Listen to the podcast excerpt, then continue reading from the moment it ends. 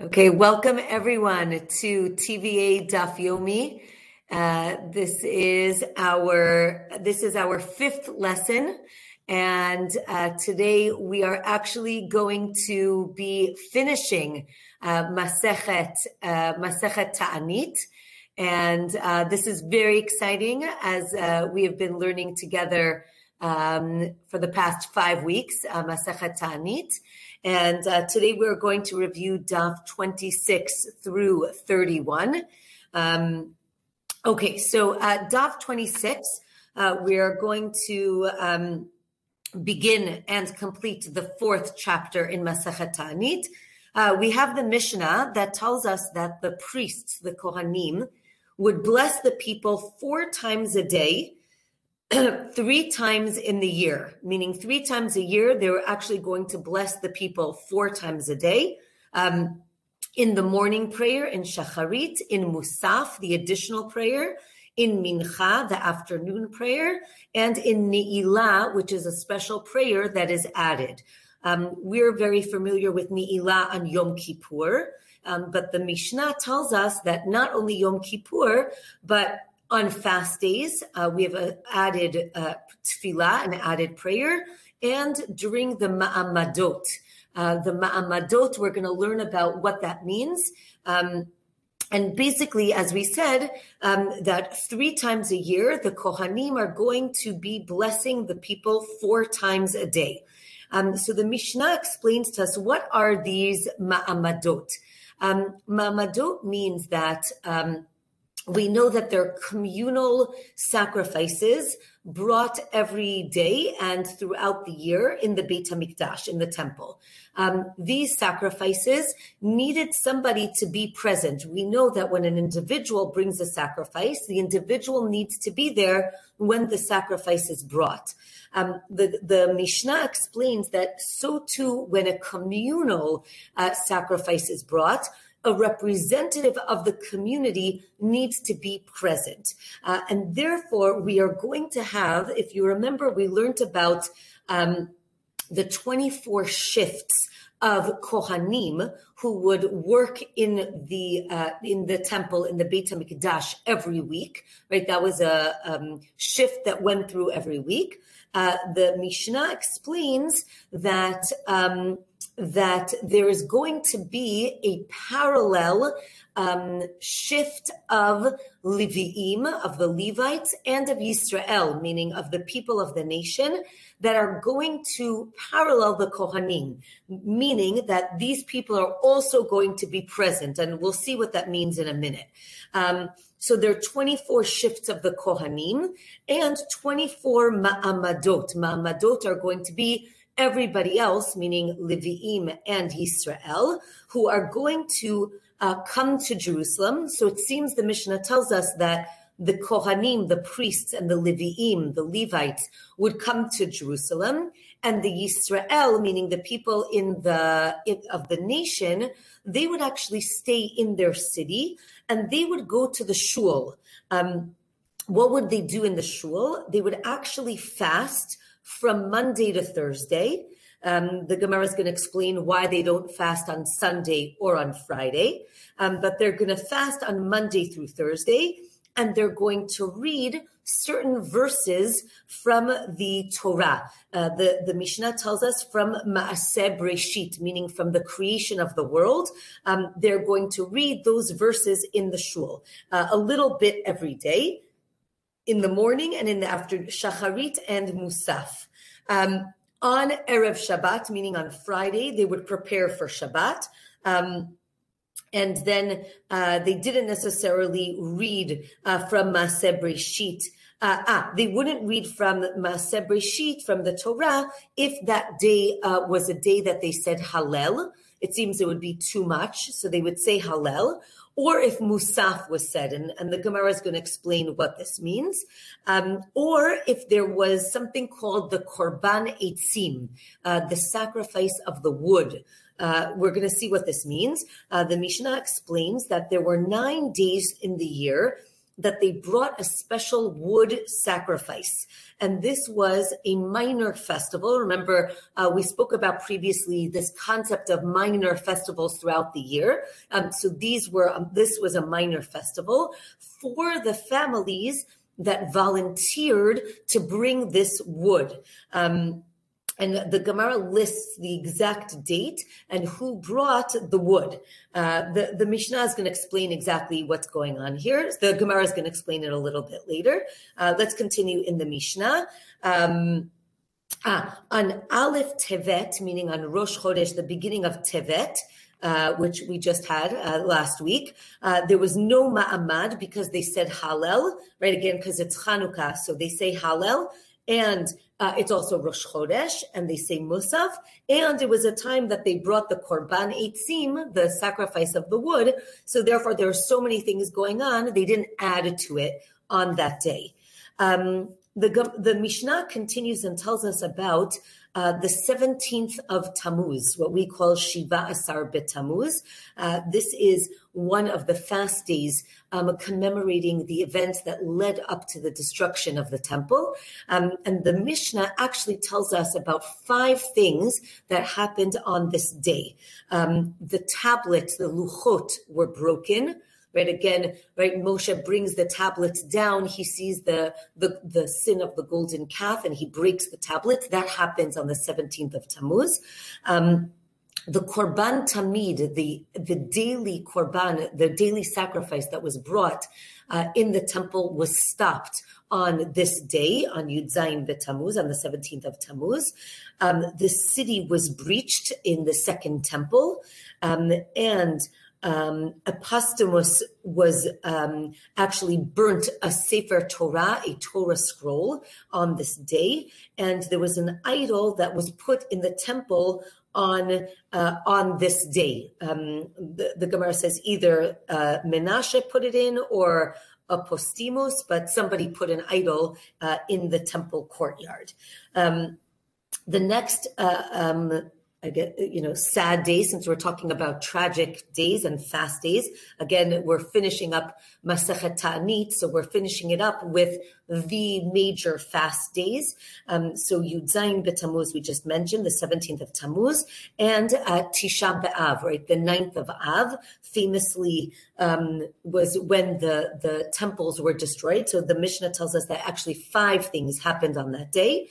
Um, it was decreed on that day that the Jewish people wouldn't enter Israel. Uh, this is during the the the uh, sin of the spies, right? The Meraglim, uh, when the spies came back and said Israel is terrible, we shouldn't go, and that's when everybody got nervous, and God said, you know what, forget it, you guys aren't going into the into uh, Israel. That happened on Tisha B'av, on the 9th of Av.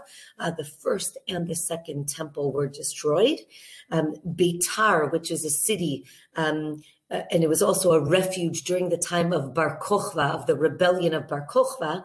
Beitar was destroyed, and that was basically uh, the end of the Bar Kokhba rebellion. This was 52 years after the destruction of the temple. Um, and the same day, Jerusalem, not that year, but the same, the same date was when Jerusalem was razed to the ground, meaning completely destroyed.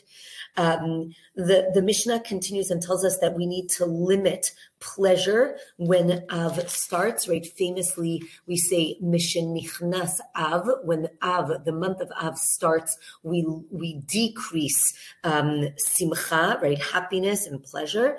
Um, the week that that the ninth of Av falls out, uh, we don't get haircuts or do laundry. Um, but on Thursday, in preparation for Shabbat, you are allowed uh, to do to do laundry. It would be okay.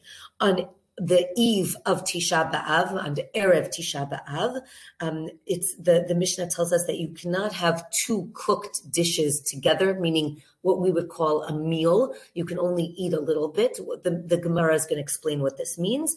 Uh, and you don't eat uh, wine or uh, you don't drink wine or eat meat. Um, the, the, the Mishnah says that we should change our customs. Um, maybe we should overturn our beds, or you don't need to. And the Mishnah is going to explain this in a minute. Um, since we talked about probably uh, the saddest days of the year, uh, the Gemara now says uh, we're going to discuss the happiest days of the year. Uh, the happiest days of the year are what we call Tu B'Av, which is the 15th of Av, and Yom Kippur, which I think is fascinating because I think when we think about Yom Kippur in general, we think of fasting, suffering, difficulty, uh, seriousness. Uh, but here, actually, the, the, the Mishnah tells us it's it's the happiest day of the year. Again, I, I would say the holiest day of the year uh, when we uh, repent, when our, our our prayers are answered, and therefore it's the happiest day of the year. Um, the Mishnah explains what happened on the 15th of Av, on Tu B'Av. Uh, the girls, the maidens, the, the unmarried uh, women would go out uh, with borrowed white dresses and they would dance in the vineyard. Uh, and men would come and they would choose a girl uh, and they would choose a girl based on their family background and not on beauty. And we'll talk a little bit more about this in the Gemara. Um, okay, let's go to the Gemara on Daf 26. Um, so we started with saying that three times a year the Kohanim give blessings uh, whenever they were davening, whenever they prayed, and again, maybe only on Yom Kippur it's four times a day. Right, we know that Ni'ilah, which is the fourth prayer of the day, is really only said on Yom Kippur. It's not said on a fast day. Um, so the Gemara kind of explains the Mishnah to say when there are four prayers, so there's uh, Birkat Kohanim, there's the blessing of the, the priests on that day. Uh, and if it's only three prayers, so then it's only three prayers. Um, Again, uh, we don't do uh, the blessings of the priest, the Birkat Kohanim, on Mincha in general, um, because we're concerned maybe they drank during lunch. Uh, again, in the time of the Gemara and the Mishnah, um, people don't really drink water. Uh, the beverage that they drink is wine. Uh, so it's not like they're going to the bar, but they had wine during their meal at lunch. So we're concerned that they might be inebriated. And we know that uh, the Kohanim are not allowed to give the blessings uh, when they are inebriated. And therefore, we don't do uh, Birkat Kohanim, the blessings, during Mincha, which is in the afternoon. and therefore, the, the Gemara says that on a fast day, you can, right? Because nobody's drinking, because you're not eating or drinking. Um, here, uh, we have seen this language before. Uh, the Gemara says, right, the halacha is as as such, or the minhag, the custom, right? Either it was the law that they did a certain way, or it was the custom, or um, it was what people did. Uh, and the, the Gemara explains that what's the difference between these three understandings? One is if it's the law, then that's what they teach publicly. If it's the custom, then uh, we don't teach it publicly, but privately, we tell people what the law is. And if it means nahagu, meaning that's what they did, so we don't say anything. And if that's what they do, so then uh, we don't stop them. And and here they say that the it's the law is according to Rabbi Meir that again that we do do the blessings uh, on mincha uh, um, on a fast day. So this is either what they did or it was the law, and this is what they taught to do. Um, the, the Torah talks about the blessings of the priests, the Birkat Kohanim, and right afterwards talks about the Nazir, the Nazarite.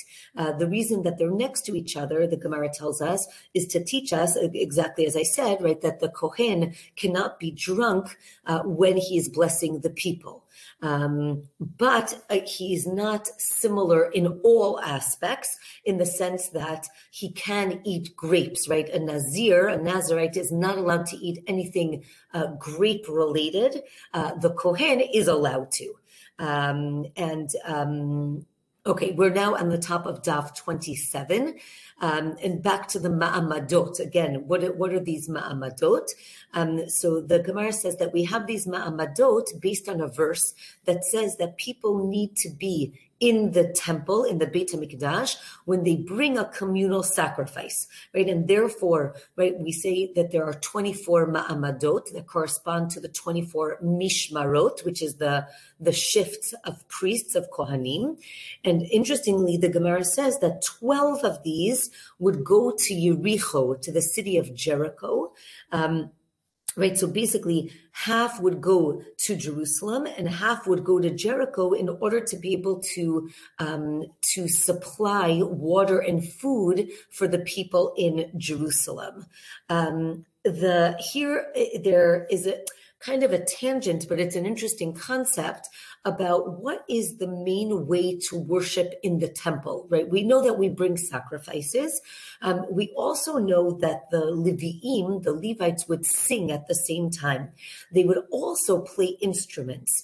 Um, so here, the Gemara uh, tangentially discusses what is the the main way uh, to worship God other than the sacrifice?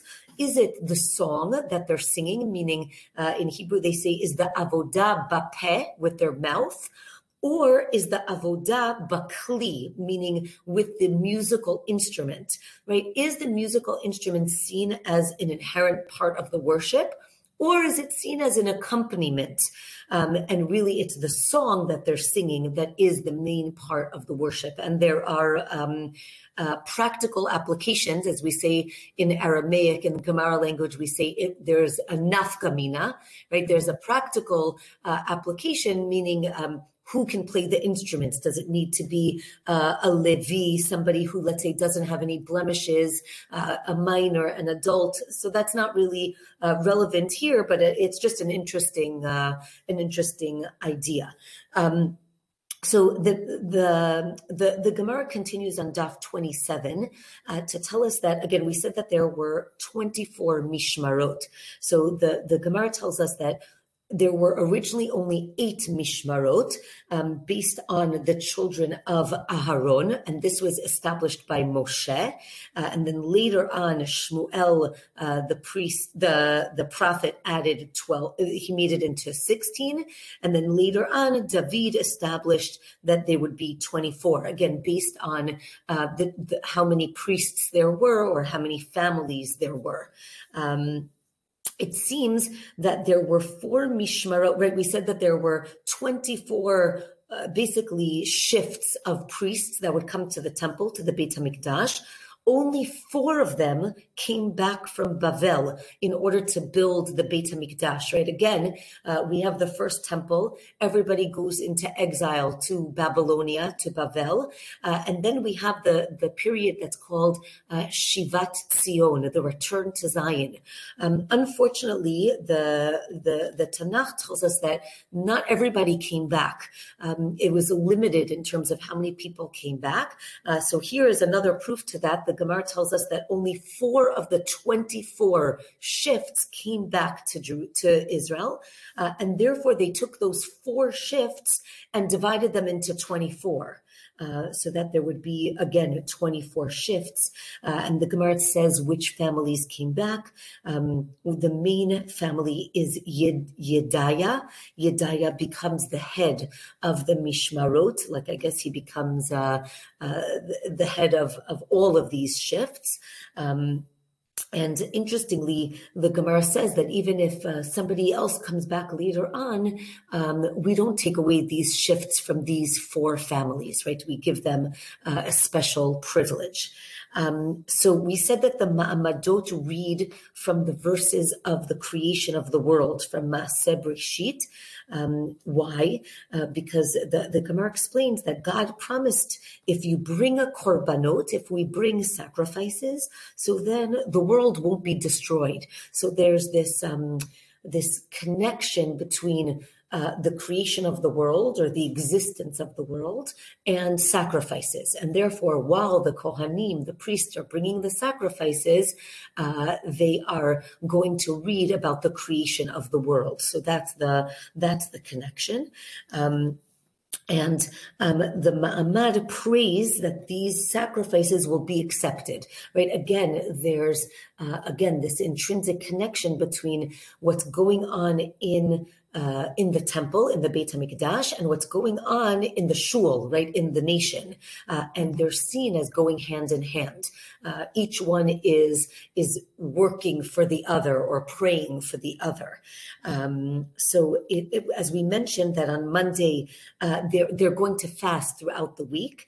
Uh, and the Gemara goes through how each day they're going to fast for somebody else. Again, um, the Kohanim are giving the sacrifices, again, as atonement for the people. And the people are praying for the nation. So um, on Monday, there's a fast for uh, the seagoers. Uh, on Tuesday, there's a fast and they're praying for the travelers. Uh, on Wednesday, they're fasting for the people who are sick or that no one should get sick. Uh, on Thursday, they they they pray for the pregnant and nursing women. Um, so I think it's really beautiful to think about how um, every day they're focused on another um, part of society, right? And the, it's a beautiful idea. This this idea of communal prayer, uh, and I think we we actually have this uh, in our daily prayer when we look at the Shmona Esrei, the silent Amida. Uh, we have blessings that talk about our, our personal or individual needs and desires, uh, but we also talk about um, more national uh, desires. So it's interesting that this seems to parallel that as well. Um, we mentioned that they don't fast on Friday. Again, it's not nice for Shabbat if we come in starving, so you don't fast on Friday. Um, and you don't fast on Sunday um, either because um, interestingly, the Gemara says because it's a holy day for the Christians, and we don't want to um, maybe show that we're, I don't know, keeping their holidays, so we make sure that we don't fast. Um, or maybe it was um, the third day since the creation of man, right? Again, if man was created on Friday, um, so Friday, Shabbos, Sunday would be the third day. Remember, in this there's this concept of man being weak on the third day, right? Mankind being weak on the third day, so we're not going to fast. Or uh, the idea of um, the neshama yetira, the extra soul that we get on Shabbat. So it leaves on Saturday night. So on, on Sunday, we're feeling very weak, uh, and therefore we're not going to fast uh, on Sunday, uh, which is just uh, an interesting idea. Um, the Gemara goes into what's read every single day. Uh, and from here, we, we get the idea of, um, of um, every time you read from the Torah, we divide it into three sections or what we call three aliyot. Um, and we need there to be three verses in every aliyah. Uh, interestingly, on the first day, there are only five verses. So the question is, how do you divide five into three, you know, three three aliyot of three psukim each, of three verses each. It doesn't really work. Uh, either you go back uh, and repeat one verse, or you break up a verse in the middle, which we in general don't like that idea of breaking up uh, breaking up verses. Uh, so there's a there's a machloket what there's a disagreement whether or we break it up or not. Uh, the top of daf 28. Um, we talk about uh, the fact that they read from the Torah in the morning in Shacharit, in the morning prayer, and Musaf in the additional prayer. Um, maybe, and then in Mincha, in the afternoon prayer, uh, you're going to say the same verses but by heart not read it from the Torah scroll. Um, remember, we said that when there was this um, sacrifice of the trees, so we didn't have a ma'amad. So now the, the Gemara is going to explain um, that um, that again during Shivat Zion, during the return to Zion, when the people came back, uh, there was actually no wood for the Beit Hamikdash for the temple. Again, uh, the temple needs wood. We needed to, to burn on the altar, on the Mizbeach. Uh, and therefore, families decided to volunteer to bring wood to the temple. Uh, and that day became a minor festival for that family. Uh, and it was called a Korban Eitzim. They brought a sacrifice of the wood, uh, either of the wood or in addition to the wood. Um, and um, um, it, it said that, ah, and then once the, the Gemara explains on Daf 28 that there was once a decree that you weren't allowed to bring wood to the temple, right? Again, uh, the, the government didn't want uh, people burning things on the altar, um, and they weren't allowed to bring the bikurim, the first fruit, to the temple. So what did they do? Uh, they actually put uh, the wood in a basket and then they covered it with dried figs uh, and then they brought it and they said oh we're not uh, we're not bringing a sacrifice to the temple we're just uh, on our way to the market to sell our figs um, and then uh, they would um, get there and they would take the wood and burn it on the altar. Uh, and or uh, they would take the wood again remember we're bringing trying to bring wood to the altar. What would they do? They would build ladders out of the wood and then just carry the ladders, right? They say, oh, we're going to fix something. Uh, and then when they'd get to the temple, they'd break down the ladders and then they would use that wood for, uh, for the temple. So it's interesting, very uh, um, creative ways to, to uh, uh, get around uh, the decree. Um, uh, it says that um, David's, uh, King David's descendants brought wood uh, twice to the temple, or maybe it was the descendants of Yoav. It's not sure who, who was the one that brought this wood. Um, we said that when there was Hallel, when we say Hallel, there's no Ma'amad in the morning. Um, and when there's Musaf, so there's no Ma'amad for Musaf. Um, but there is for Mincha and Ni'ilah for later. Um, the, the question is why. Uh, the Gemara explains that Hallel on Rosh Chodesh is actually not biblical in origin. It's not deoraita. Uh, therefore, we will have a ma'amad on Rosh Chodesh. Uh, but not on other days. Um, so from here, since we're talking about Hallel, um, the Gemara tells us that 18 times a year we say Hallel, right? On, and you can do the math on Sukkot, on Chanukah, uh, on the beginning of Pesach. Here we're talking about full Hallel, uh, the first day of Pesach on Shavuot. Um, and then um, on Chol Moed, right, and uh, and then um, uh, so all of that is 21 days. Uh, and then uh, Rosh Chodesh is not mentioned, again, because we said it's not deoraita, it's not biblical in origin. And that's why we only say partial, uh, partial uh, Hallel on those days. Um, Okay, uh, from here, we're going to get to some. Uh, we talked about the breaking of the luchot, of the tablets, on the 17th of Tammuz. So now we're going to do some calculations. Um, so the Gemara tells us that uh, we received the Ten Commandments on the 6th of Sivan or on the 7th. Um, either way, either we got it on the 6th and Moshe went up on the 7th, or um, we got it on the seventh, and Moshe went up on the seventh. Either way, Moshe goes up on Har Sinai on the mount on Mount Sinai on the seventh. Uh, we know that he's on the mountain for forty days. Uh, when he comes down, right, forty days from the seventh of of Sivan is the seventeenth of Tammuz. Right, that's when he comes down and he breaks the tablets. Um, how do we know that the Tamid was not brought anymore starting on the 17th of Tammuz? Uh, the Gemara says that it's a tradition that it stopped, right? It was just a, a tradition that we uh, have, that that's when it stopped. Uh, the walls were breached on the 17th of Tammuz. Um, the Gemara says, but wait a minute, weren't the walls breached on the 9th of Tammuz? Um, again, Tammuz being around July.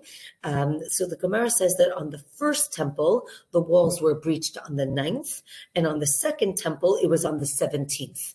Um, but we commemorate the 17th since other things also happened on the 17th. The, there's a tradition again, as we said, that the Torah, uh, a Torah scroll, was burnt on the 17th as well, uh, and that there were two idols placed in the temple courtyard, uh, but one fell on the other, uh, and one of the idols' hands was broken. Uh, so that's why it says there was only one. Um, but really there were two that were uh, that were uh, stood up in the in the courtyard. Daf twenty nine um, starts talking about uh, the ninth of Av again Tisha B'av. As we mentioned, it's when the spies uh, came back. Okay, let's do a little bit more calculations. Um, the first month of the second year after they left Egypt. Um, so uh, on the first day, so that's on the on the on the twentieth of Iyar of Iyar again. Iyar is about uh, let's say May, uh, right in the spring. So the um, after they they basically um, start traveling uh, on the twentieth of uh, they left sorry, they left Har Sinai. They were camped. They were camped there um, the whole year.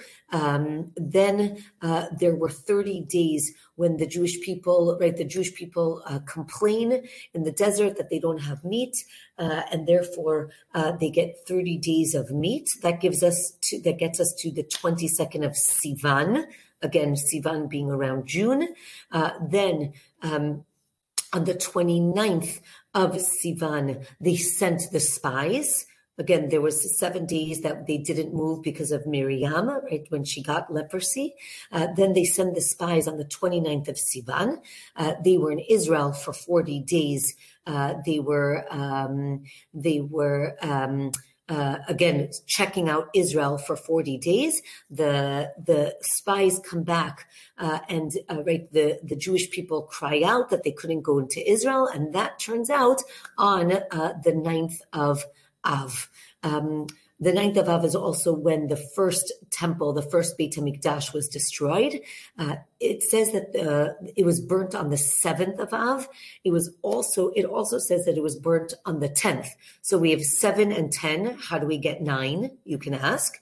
Um, so the Gemara says that um, on the seventh they actually went into the courtyard uh, and they uh, basically desecrated the courtyard. Um, and then on the ninth, they actually lit the temple uh, on fire and it burnt till the 10th, right? This is uh, where we get, this is the source for the idea that um, even when the ninth of Av is finished and it's the 10th and you think, oh, okay, now I can go back to doing everything. We actually, I mean, we can eat right away, uh, but we actually don't start doing, let's say, laundry or things like that till the next day. Uh, this is the source uh, because the, the, the temple was still burning on the 10th of Av. Uh, the Gemara says, well, if it was burning on the 10th, maybe we should uh, commemorate on the 10th. Why do we commemorate on the 9th? And the Gemara says that we commemorate when the punishment starts, not when the majority of it happens, but when it actually began. Uh, and it began on the 9th of Av. Um, the Gemara on Daf 29 continues and tells us that the second temple also uh, was destroyed on the same day, on the 9th of Av. Um, and this actually happens on a Saturday night uh, on the end of Shemitah. Uh, I heard uh, Rav Asaf Ben gave us a shiur on Shabbat, and he, he said that the idea here is that it's at the end of an era, right? It's the end of a week. It's the end of Shabbat. It's the end of Shemitah, right? And it basically symbolizes almost like um, the end of everything good and kind of the beginning of a new era of basically bad, right? Of, uh, of, of a reality where we don't have a temple anymore. Uh, and therefore the Gemara talks about how, right, all the things align and it's the end of everything or, or maybe the beginning of everything, right? The beginning of a new cycle of Shemitah, the beginning of a week. Uh, and all of these beginnings happen with the destruction, right? Or start off with the destruction of the temple. Um, Beitar, we mentioned, the city of Beitar was destroyed. Uh, this too is a tradition right? We mentioned that it's uh, basically the, the, the destruction of the Bar Kokhba rebellion uh, that happens 52 years after the destruction of the temple. Um, and it also happens on that day, uh, on the 9th of Av. Uh, so too the, the plowing of Jerusalem, right? The basically the razing of the city. Um, Okay, um, Rabban Gamliel. Actually, uh, ah, so we have a story about Rabban Gamliel being sentenced to be executed, and a Roman officer uh, basically warns him and tells him that he's going to be executed, and he says to him, uh, "If I save you, will you uh, bring me to the world to come? Will you give me a portion in the world to come?" And Rabban Gamliel says, "Yes, I, I will." Uh, and and what did he do? The Roman the Roman officer jumps off the roof and kills himself uh, because it seems that there's a law uh, in Rome that if an officer that was involved in creating a decree, if he dies, you cannot you cannot carry out the decree.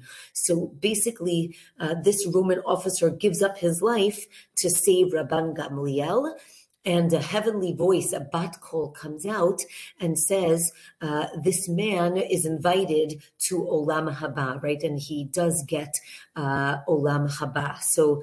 Uh, it's interesting that this story is here. I think maybe uh, one idea is uh, first of all, that basically anyone can uh, maybe merit uh, the next world, the Olam Haba, right? Even if they're not Jewish, uh, in order to save the, the, Jewish people or a Jewish person.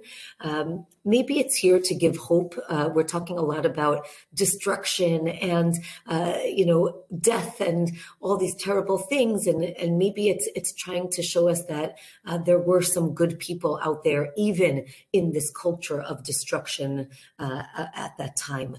Um, Unfortunately, another sad story. Uh, during the destruction of the temple, uh, there's another story that a group of young priests, of young kohanim, uh, went to the went to the the temple, and they had the keys, uh, either figuratively or literally, in their hands, and they said, "Right, uh, we." You know, they, they yell out to God and they said, We didn't really take care of your house. Here are the keys, uh, right? And they throw the keys up Uh, or out, uh, and it seems that a heavenly hand uh, takes them, takes those keys again, uh, either figuratively or, if you want to believe, maybe literally. Um, this idea of returning the keys to God, to heaven, right? Because we weren't worthy of the Beit Hamikdash, of keeping the Beit Hamikdash, uh, and these young priests go up to the roof and they jump into the flames. Uh, so again, this idea of the end of an era of destruction, of um, maybe some taking of responsibility by the Kohanim. so that's an interesting idea. Um, as we talked about uh, when when we start the month of Av, we lessen uh, or we limit happiness. The flip side of that, and, and now we're going to start talking about uh, the other side. Uh, the flip side of that is um, when we start Mishenichnas Adar. I think very famously Marbim B'Simcha. When we start Av, uh, when we start uh, Adar, we increase um, happiness. Um, so the Gemara says, right, if you need to go to court, you shouldn't go in Av, right, around August time. Uh, you should go in Adar around February, March, right? It is a happy time. Um, now we're going to talk a little bit about uh, preparing ourselves, uh, maybe emotionally, for Tisha B'Av. Um, so there's this concept of the week that Tisha B'Av falls out. In, Hebrew, it's called Shavua Shechalbo, uh, that has um, more, uh, I would say, more severe uh, customs. Um, so we, again, as we said, we don't launder clothing and wear that laundered clothing, or maybe you can't launder even if you're not going to wear that clothing. Um, if you only have one garment, you can wash it, um, even on Chol when we're not supposed to be uh, doing laundry. The Gemara talks about not wearing freshly laundered and pressed clothing uh, before Tisha B'Av. Um, after Tisha B'Av, even during that week, so let's say Tisha B'Av is on Wednesday, on Thursday and Friday, uh, you can do laundry and you can uh, wear uh, uh, freshly laundered clothing. Um, okay, uh, the Gemara on Daf 30 um, tells us that. Um, there's this concept of what we call su'udat mafseket, uh, a meal uh, in preparation for the fast. Uh, this is not, uh, you know, when we say let's all have dinner before Tisha B'av, that's not the su'udat mafseket. Su'udat mafseket would be after you eat all the things you want to eat. We have a separate, almost um, um, commemorative meal, uh, a mourner's meal. Uh, so this is the meal that we don't have cooked, uh, two cooked dishes together. Uh, this is where some people sit on the floor to eat. Some people have accustomed to eat eggs uh, at this time. Um, as we mentioned, that we need to change our normal traditions. Uh, and here the Gemara talks about limiting what we eat for that meal. Um, or maybe it's limiting the number of people we normally eat with.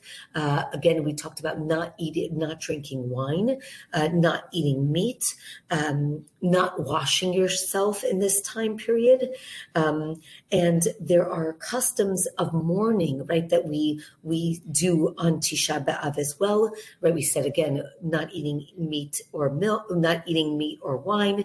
Um, you know, you can't bathe, you can't learn Torah on Tisha B'Av. Um, again, because learning Torah makes us happy, uh, but you can learn certain uh, sad portions, Iyov, right, uh, the book of Job.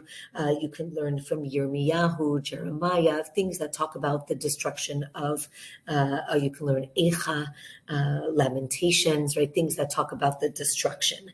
Um, Okay, um, it, the Gemara tells us that Rabbi Yehuda would eat like a dry bread and some salt before Tisha B'av, uh, again in a mournful state in preparation. Um, and the Gemara tells us that in different places they had different traditions about working on Tisha B'av. Right, uh, Tisha B'av is not like Shabbat. Uh, you do not have uh, a a law that you're not allowed to work. Uh, but in different places, the Gemara says uh, different places had a tradition whether or not you could work on that day or not. Um, um, the Gemara tells us that fasting on Tisha B'Av is equated to fasting on Yom Kippur. Uh, that's why the laws are pretty strict uh, when it comes to fasting on, on Tisha B'Av. Uh, here, uh, another idea that the, the Gemara says that uh, if you fast for the destruction of the temple to commemorate the destruction, you will rejoice in its rebuilding. Right? This idea, that's why we take it so seriously, uh, fasting on Tisha B'Av. Um, some people say that you should sleep on the floor, right? You should be as uncomfortable as possible, um, not pregnant women or nursing women. Um, but the Gemara concludes that no, you don't need to. You can sleep on your bed uh, on Tisha B'Av. Um, Okay, now let's uh, let's move over to um, the festive days, right? We talked about the saddest days of the year. Now let's talk about the happiest days of the year. Uh, remember, we said Yom Kippur and Tu B'Av, the 15th of Av. Um, again, Yom Kippur is the happiest day of the year because it's a day of forgiveness. It's a day of spirituality. Um, why Tu B'Av? What happens on the 15th of Av? Uh, the Gemara is now going to give us a whole list of things that happen on the 15th of Av. Um, one is that it's the day that the, the tribes were told that they were allowed to marry within, uh, between tribes. Uh, if you remember, there was the story of the children, the daughters of Tzlofchad, Benot Tzlofchad, who um, wanted to get the, the land, their inheritance from their father. Uh, and basically, Moshe told them that they could get the inheritance, but they had to marry within their tribe of Menashe. Uh, but uh, afterwards, it was taught that uh, only then did they have to stay within their tribe. All other girls were allowed to marry um, from one tribe to the other. Again, uh, practically, it would mean that uh, any land that the girl owned, which was very rare that the girl would own land, would go to the, the husband in another tribe, right? And we wanted to make sure that the land stayed uh, separate and in different uh, areas. Uh, number two, what happened on the 15th of Av? Uh, they decided to let uh, the children of the tribes, uh, of the different tribes, marry into the, the tribe of Binyamin. this is after the terrible story of Pilegesh Bagiva, the harlot in Giva, which is in Binyamin. They're actually at the end of Sefer um, Shoftim of the book of Judges. Uh, there's a terrible story of almost a, a, basically a civil war where all the tribes gang up against Binyamin because they do terrible things. Uh, they swear they're not going to let their children marry uh, the the the the offspring of Shevet Binyamin. Uh, they realize that that's not viable since they kill a lot of Shevet Binyamin. Uh, so on Tu they decide, uh, oh, it's okay for our children to marry into our daughters and to marry uh, into Shevet uh, Binyamin or our children to marry Shevet Binyamin. Um, I think it was the daughters. Um, okay, uh, what else happened on Tu B'Av? Uh, it's the day that the people in the desert stopped dying. Remember, there are 40 years where an entire generation of people die out. Uh, they stop dying on the 15th of Av. Um, it's also the day that uh, they removed the guards uh, that Yeravam put up in order to prevent the people from going to Jerusalem.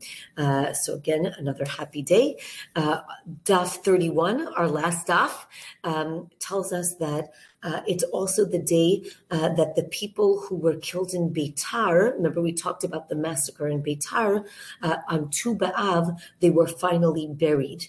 Um, and the Gemara explains to us that uh, on that day in Yavne, they wrote the blessing of Hatov v'Hametiv uh, that we say in Birkat Hamazon, in benching every day. Um, so the blessing of Tova v'Hametiv was added because of uh, the people of Beitar being able to uh, be buried. Uh, the last thing that happened on Tu B'Av uh, was the day that they stopped cutting wood for the altar, uh, again, for the year. Again, this is happening around August time.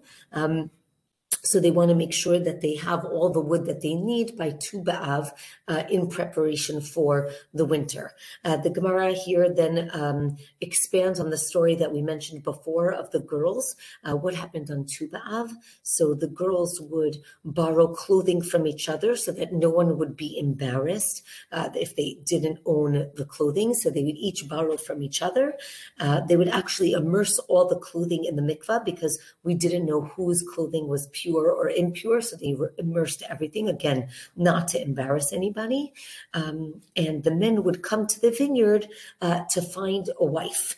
Uh, and interestingly, uh, each woman would say something, right? So if they were beautiful, they would say, Look at my beauty. Uh, if they were less beautiful but came from important families, they would say, Look at my lineage, my yichus, as we would say, right? Look at my family.